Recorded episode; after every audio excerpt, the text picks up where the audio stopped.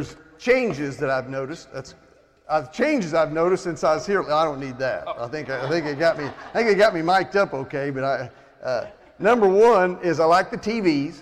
You know, if I could have had those in 1980, we'd have had TVs. And, and so, you know, I, I, like that.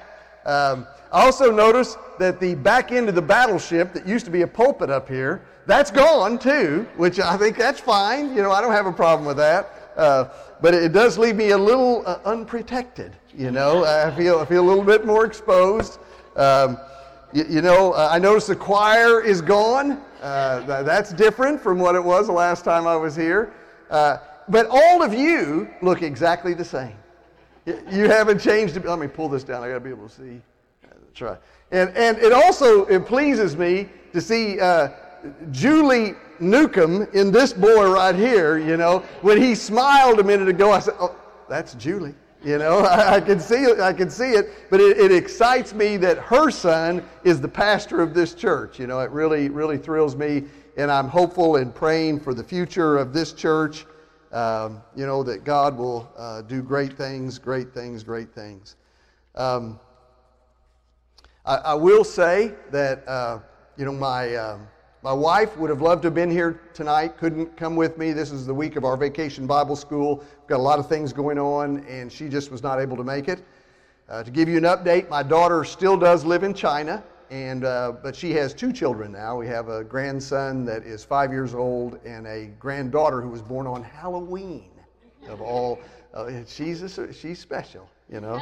So, anyway, um, but they're all doing well. I just we haven't got to see them in a while. I haven't seen uh, Katie in person in two and a half years, and so we're hoping that one of these days, maybe there'll be a regime change in October, and Xi Jinping will uh, kind of go do something else, and somebody else will come into power who will open things up. But right now, it's kind of hard to get into China, and uh, we're sorry about that. You know. So anyway, uh, you you make decisions and there are consequences based on decisions. Do you know that? You know, and uh, when when our daughter decided to move to China, that was a decision, and this is one of the consequences that you just have to deal with it. Get over it, Byron. You got to deal with it. So that's that's what I'm trying to do.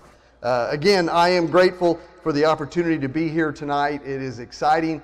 You know, I, I've been at the same church, pastoring the same church for 36 years in, in Poplar Bluff. But I will always look at the five years that I pastored here from 1980 to 1985 as some of the formative years where I, I learned from Bob Fulcher how to do a funeral. You know, I mean, I learned a lot of things from you guys uh, about how to interact with people, relate to people, and this church experience was, uh, was really a, a, powerful and wonderful thing in my life. And uh, it's always exciting to be able to come back. You know, it really is. It really is. Um, I have a, a, word I'd like to share with you tonight. If you have a handout, I hope you do have one of those handouts. It has the scripture passage that we're going to look at and, and refer to it in just a few minutes. But let, let, me, let me pray as, as we begin. Lord, I, I thank you for your grace and mercy that saves us, that gives us hope and gives us life. And Lord, we're thankful for people that you bring into our lives that, that you use to shape us and help us. And I thank you for this church and pray for its continued ministry in this community. Lord, that you will do something in our midst tonight and tomorrow and next week and Lord, next month and all this next year, all this year. Lord, I pray that your spirit will come and move among these people and that you will give them life and, and hope and, and salvation and peace and joy and, and just uh, uh, that your light will be so real in this community that this church will be a light on a hill and uh, people will see Jesus because of uh, this ministry that's here. Lord, help us. Help us tonight uh, to hear your word. In, in Jesus' name we pray. Amen. Uh, I'd like to start off with a story that I think, on one hand, is kind of an intriguing story and also sort of a sad story. It's a story that goes back to World War II.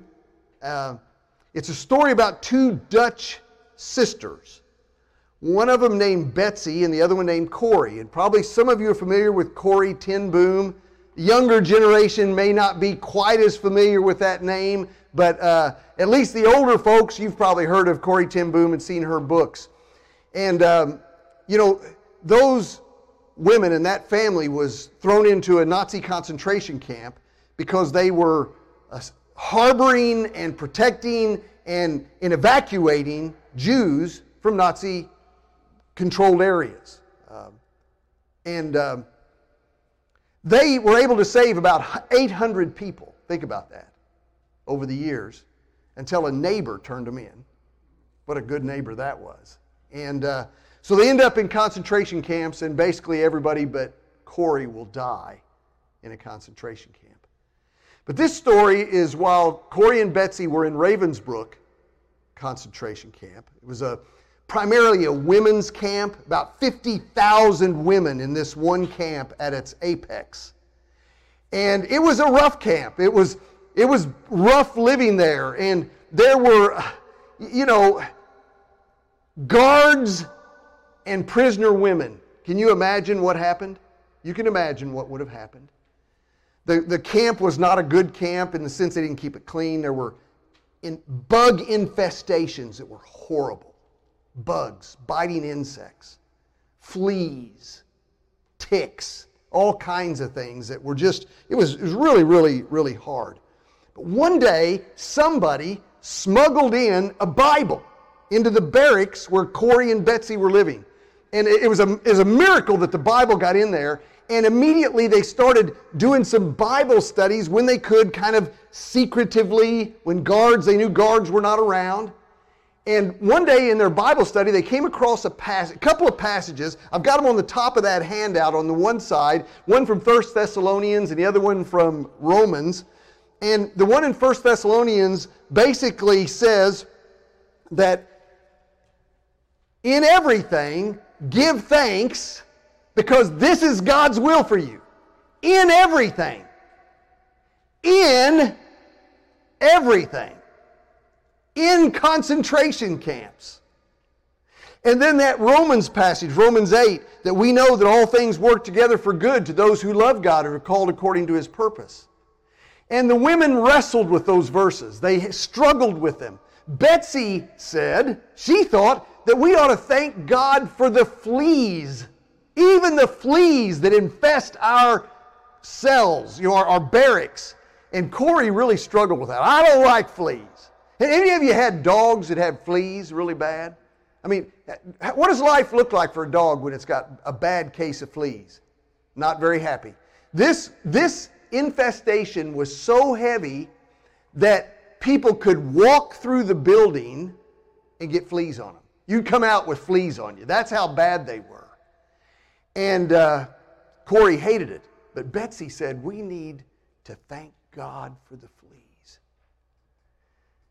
Well, here's what happened. Here's what they noticed is that a little bit after that, they started noticing that the guards didn't come into the barracks as much. And when the guards didn't come into the barracks, that meant that the women were not abused as much, both physically and sexually. They were not abused as much. And that meant they could have Bible studies as much as they wanted, as long as they wanted. They could share the gospel and actually led many of these women to Christ during this time period. And what they would learn later, after the fact, is that the reason that the guards didn't come in is because of the, the fleas. That's exactly right. The, the moral of the story is that Sometimes God can work in less than perfect situations. Sometimes less than perfect situations can actually be better for you. Even though that's a bad situation, it could be better for you than an alternative could be. And um, yeah, there you go. It, it kind of reminds me of, of Paul's teaching in 2 Corinthians chapter 12. You remember that? I've got that written out for you also on the page there, verses 7, 8, and 9, where he said, To keep me from being full of myself, to keep me humble, you know, keep me full of, to keep me from being full of pride, God, well, I was given, it doesn't say God gave, I was given a what? Thorn in the flesh and it's a thorn in the flesh. And what did it say also? What was the other parenthetical statement? A messenger of Satan.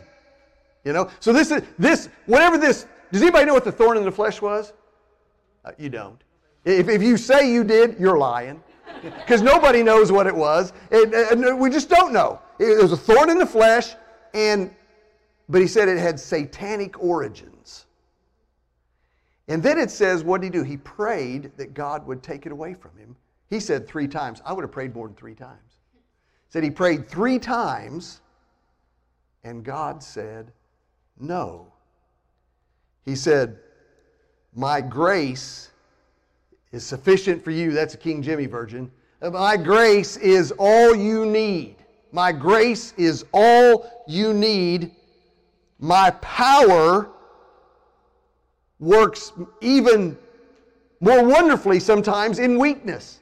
So, so the, the point that Paul is making in this passage is that sometimes in life we're going to have hardship and struggles and pain and difficulty. And we, we, who wants that? Who wants, who wants flea infested houses? Nobody wants that. But what, what the Bible wants us to understand is that there are times that there are things that will be good that will come into our lives even when we go through hard times. In other words, God is big enough that when everything is not perfect, that He can still do good work. Is your life perfect right now? I'm going to guess it isn't. Carol, you got surgery coming up. Life is not perfect for anybody. And sometimes what we need to remember is our God is big enough to help us even when life isn't perfect. And, and, I, and I will say this that the reason that I think this is important today is that I, I think we live in a world in which there's, there's two things that are happening. We see it increasingly. It's been going on for a long time. We live in a quitting culture and in a throwaway culture right now.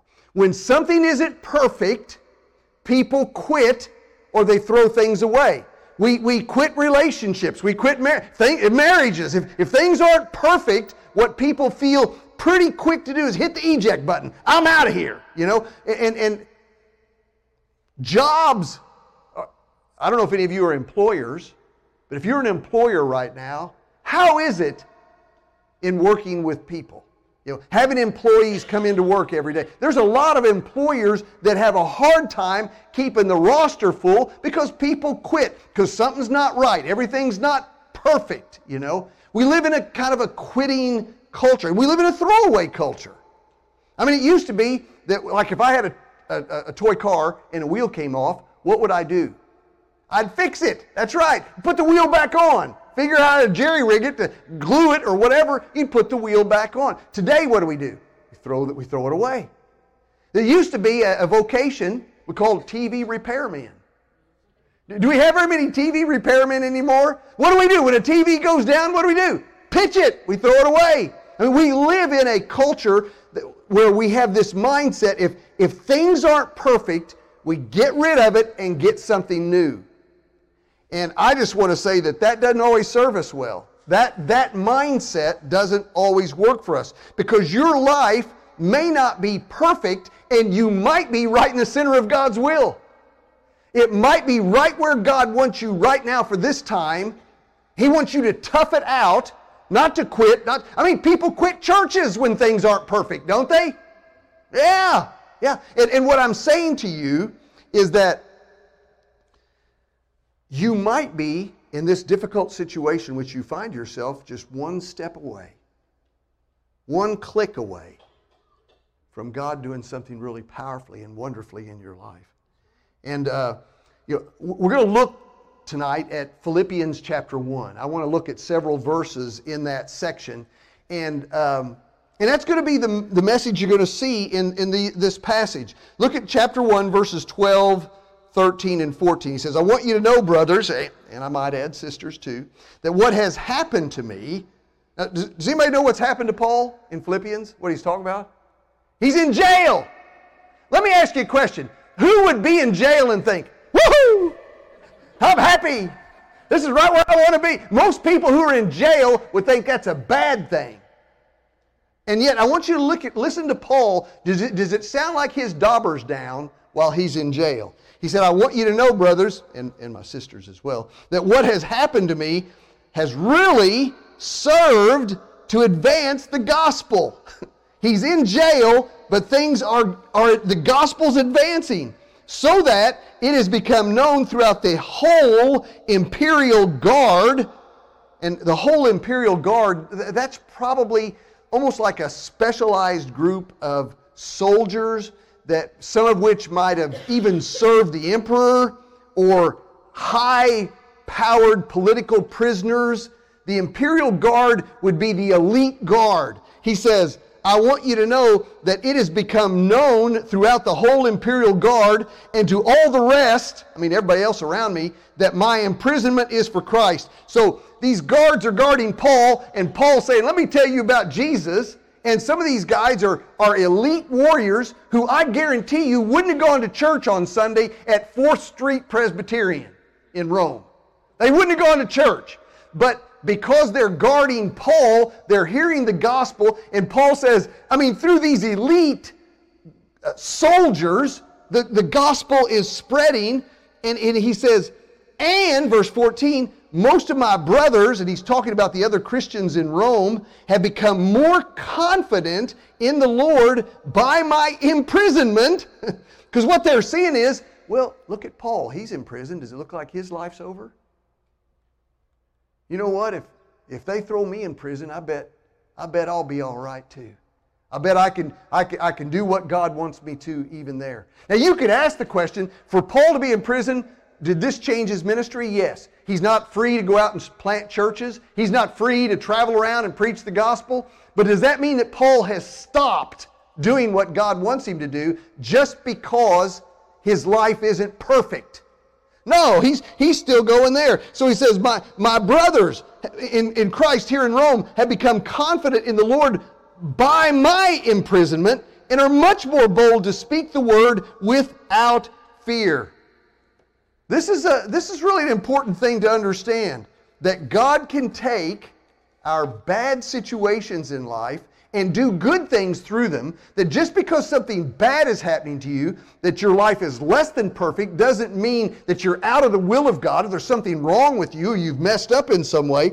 God, our God, is big enough that when things are not perfect, He can still work in us. And, uh, Uh, you know, I, I want to go back for just a minute. I, I, mentioned earlier Romans 8 28. You know, that's a, a verse on, on, the, on the top of that one side of your page. It says, We know that all things work together for good to them that love God, to them who are called according to his purpose. Now, what does that mean? Let me, let's talk about what it doesn't mean. What it doesn't mean is that all things are good. You know, he's not saying that. Nor is he saying that God causes everything or that God causes the evil.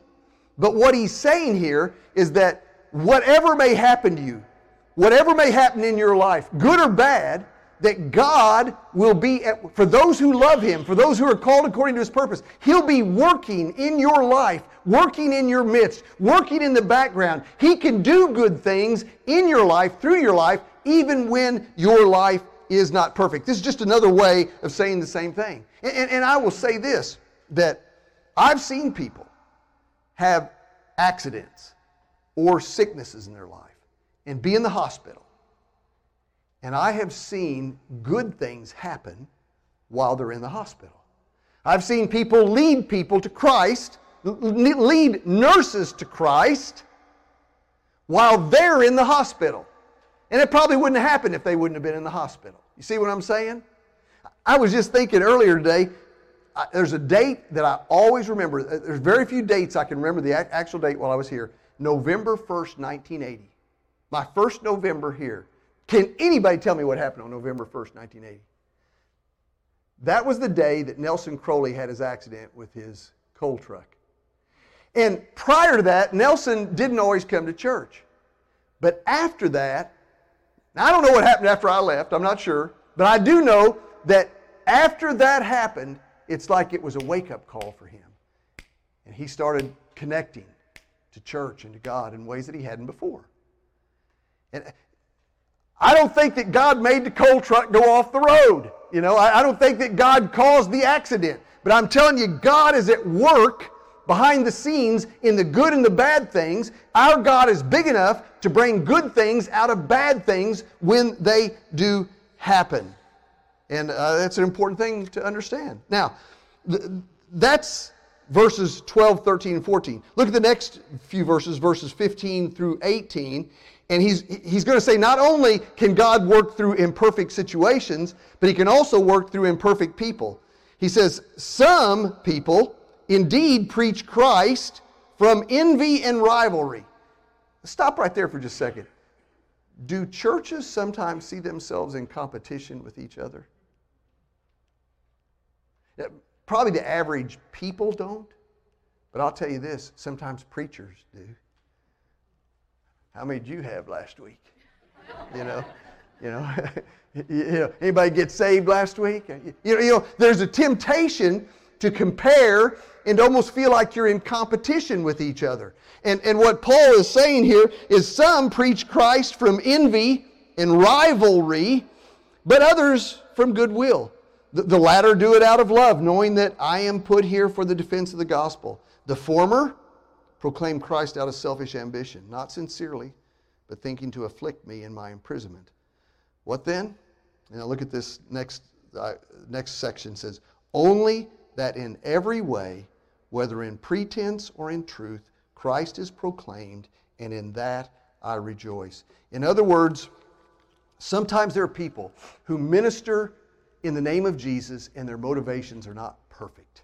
Sometimes they do ministry and, and maybe they're doing it for the wrong reasons. Maybe their motivations is wrong. And let me just admit right here, right up front, for God and everyone, I'll tell you, there have been times that I've preached sermons and my heart wasn't in the right place.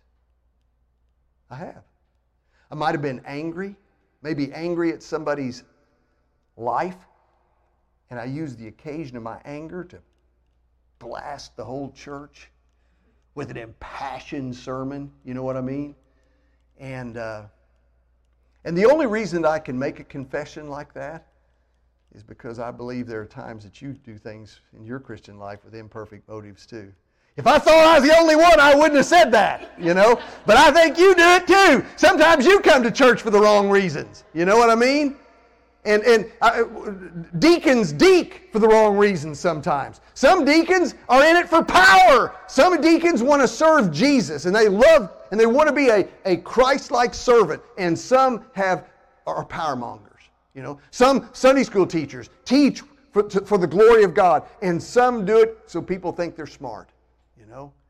Um, I, I don't want to pick on musicians, but but I'll say this: that even some musicians sing to praise God, and some want to, you to buy their album. You know, or, or, or you know what I mean? Or, or, or they, they, they want your approval or whatever it might be. My point is that all of us sometimes do things for the wrong reasons. And what Paul says is, yeah, sometimes some of these preachers have kind of convoluted motivations, but you know what? They're preaching the gospel and I'm glad for that. Praise the Lord. Even there's a, a woman several years ago, Patsy Clairmont, wrote a book. God uses cracked pots. Think, think about that. That's a, a, a, classic title. God uses cracked pots. And it's a Bible study of, of all the kinds of people that God uses who are imperfect. And you know what? That's good news. Because I, I guarantee you, there are people sitting in this room right now, t- tonight, that you will never sign up for anything, to be a part of anything, to do anything. Why? I'm not good enough. I'm not smart enough. I don't know the Bible well enough. Somebody might ask a question and I can't answer it. You know, and, and you you think you see, or I've messed up too much. I've done too many stupid things in my life. I've sinned too much. And God can't use me. I'm telling you, God uses cracked pots. Paul's point in this section is that God uses not just, he works not just in imperfect situations, but he uses imperfect people to spread the good news. Now, don't misunderstand me. I'm not saying, well, just go ahead and be a, a, a you know, just a, a, a pervert you know go ahead and be a pervert and god will use you you know no i'm not saying he, he wants to use sinners that are terrible people but i'm, I'm saying that He can use people even when they failed, even when they've messed up, even when their life looks really ugly in their past. He can redeem that and save you from that and give you a new life, you know. And you're not going to be perfect going forward, but God can still and will use imperfect people by His Spirit. And, and for that, I'm grateful. I'm grateful. Now, what I want to do now is just take you down a couple more verses to what I think is the classic statement from Paul in this chapter, in this section. It's probably one of his most quoted statements uh, in all of his writings. Verse 21. If you look at verse 21, he says, you know, okay, he said all this stuff, but he says, For me, to live is Christ, and to die is gain. To live is to live for Jesus. But you know what? That, that might mean something bad's going to happen to me and I die, somebody kills me, and that's okay. I, am going to live. If I live, I'm going to live for Jesus. And if I die, well, I'm going to heaven, and that's even better. Now, on the back side of your little handout that I gave you, I've made three, I've offered you three statements that kind of build off this thought. And I want you to, to look at these with me. And the first one is that, and this is true about life, you cannot always control everything that happens to you. We want to control everything that happens to us, don't we? But you can't control people. Don't you wish you could control your spouse? How you doing? yeah, yeah. The, the, truth is, we can't control everything. There are things we can control, but there's a lot of things we can't control. But the one thing we can control is how we react to everything that happens to us. So I, I, I can't control how you treat me, but I can control how I act and react to how you treat me. There may be, after this sermon today, there might be somebody who'll meet me at the door and say, Byron, and you just cuss me out. You just give me a tuck, tongue lash. That's the blankety blanketest sermon I've ever blankety blank heard. You know, you could cuss me. Now, I can't control the fact that you might have just cussed me out at the door. I can't, I can't keep you from doing that. What I can control and what I am responsible for is how I respond to how you treat me how I react to your cussing, you know. Uh, really. And, and the third point is really critical, and that is how you react in every circumstance depends upon your advanced values, your advanced values, the values that you have inculcated in your life prior to the incident. So, if I, if, if from all my life I've been a, a revenge person, you know, you hurt me, I'm going to hurt you. You know, you cuss me, I'm going to give you a cussing back. You know, if, if you grew up with that sort of a mindset, when somebody gives you a cussing, you're going to react based on your advanced values. And here's the thing you have a set of values whether you realize it or not. You have, you have a set of beliefs, deeply held beliefs, that guide how you act and react in life whether you're aware of them or not. Some of you are aware of them. Some of you have very godly set of values that, that, resp- that help you respond. When your wife is annoying the fire out of you, or let me put it, when your husband is annoying the fire out of you, you have a set of values that you deeply believe that guide how you react to that situation. Everybody has them. When Jesus was hanging on the cross, they were gambling for his clothes at his feet. You remember what his next statement was? Can anybody tell me what it was? What did he say next? He said, Father, forgive them, for they don't know what they're doing. Now, where did that come from? That came from a deeply held belief that Jesus had a love for sinners. And he sees them gambling for his clothing while he's hanging to the cross. And he could have said, You're going to burn in hell down there. You know what I mean? He could have reacted with, with a, a, an ugliness. But his, his reaction was rooted in a set of deeply held values, Father, forgive them. They just don't know what they're doing. When Paul is in prison in Rome, he reacts in chapter 1, verse 21, with a deeply held value. To live is Christ. To die is gain. I'm going to live for Jesus if I'm in if I rot in jail, if I die in jail. I'm going to live for Jesus until I die. I'll live for Jesus until somebody kills me. That statement was built on a deeply held value, advanced value. And, and I, I want you to think about today what are the values that guide your life? There's a, an old uh, preacher. Uh, his name was John R. Rice, and uh, he preached back in the 1900s and was doing some ministry one time in Texas. This was back in the 20s, 1920s, during Prohibition. And uh, he, was a, he was an old Baptist fiery preacher you know? And he would he'd let them have it you know? And, and he's preaching against sin. And he was preaching against bootlegging. He'd heard there was some bootlegging in this little town. And he's preaching against them. You're, you're going to get in trouble with god with your, your bootlegging. And what so happened there were some bootleggers in the service that night. And so the next morning a couple of them visited him said you better shut up about the bootlegging if, if you say anything if you preach any more about bootlegging we're going to take you out. And this is what John R. Rice said, which I think is classic. He said, You can't threaten me with heaven. Think about that for just a second. you can't threaten me with heaven. You know what he meant by that? He meant to live is Christ and to die is gain. You take me out, okay, I'm ready. I'm ready. There's a story that took place uh, probably almost 100 years ago. There was a ship that was sailing from London, England to New York City, and um, passenger ship. And what happened to them on that voyage could happen. It was a terrible storm, horrible storm blew in.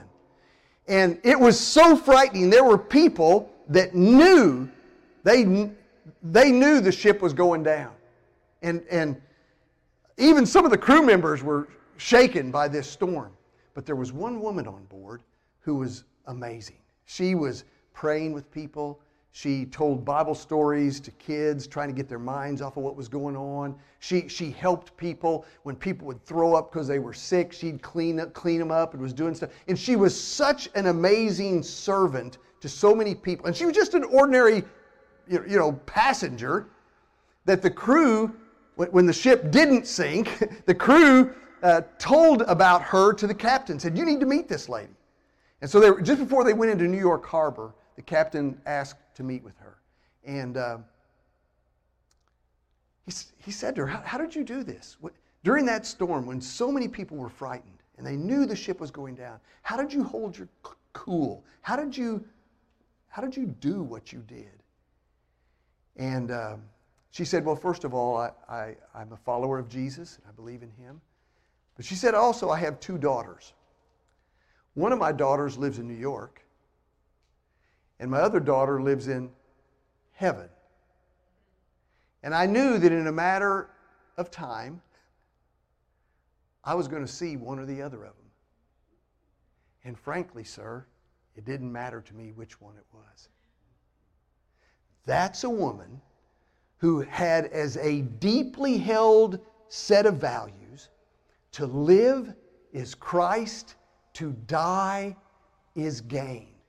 If I die, I will, I will be okay, I will be okay, I will be okay. Um, I wonder tonight um, do you know Jesus? Or, or yeah, yeah, yeah. You guys have been saved. You were baptized. You've, you've accepted Jesus.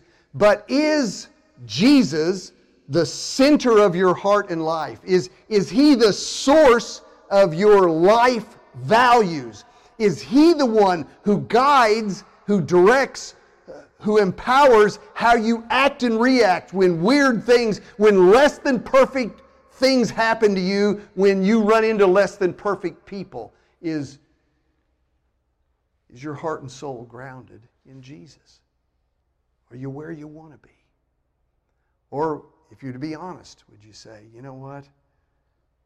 The way I react when things go south, it really doesn't please me, and I'm not happy about it. And I, I really need to grow. I really need to get closer to God. I need to surrender my heart to Him. I, I need to let Him fill me with His Spirit, and that I, I emulate Christ in how I act and react the things of this world. Let's pray.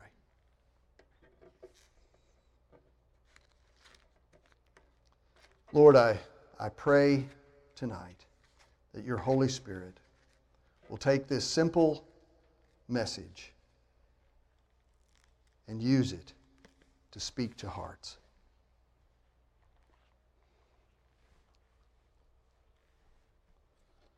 Lord, I pray that uh, if there's somebody here that would have to admit, you know what, I'm not very well prepared for life. I'm, I, have not allowed, I've, I've not made the Word of God so much a part of my heart and my thinking and my mind and my, even my emotions that that's what guides me, that's what leads me. Lord, I, I want to grow closer to you. I want to know you. I want to, I want to be like Jesus in how I live and act and react.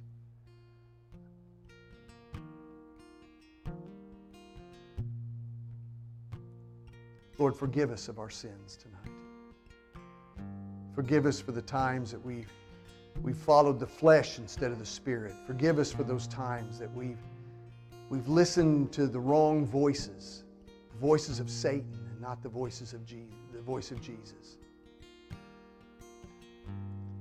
Lord, cleanse us from all sin. The Bible says if we confess our sins, He is faithful and just to forgive us our sins and to cleanse us from all unrighteousness. And Lord, tonight we need you and we ask for your help.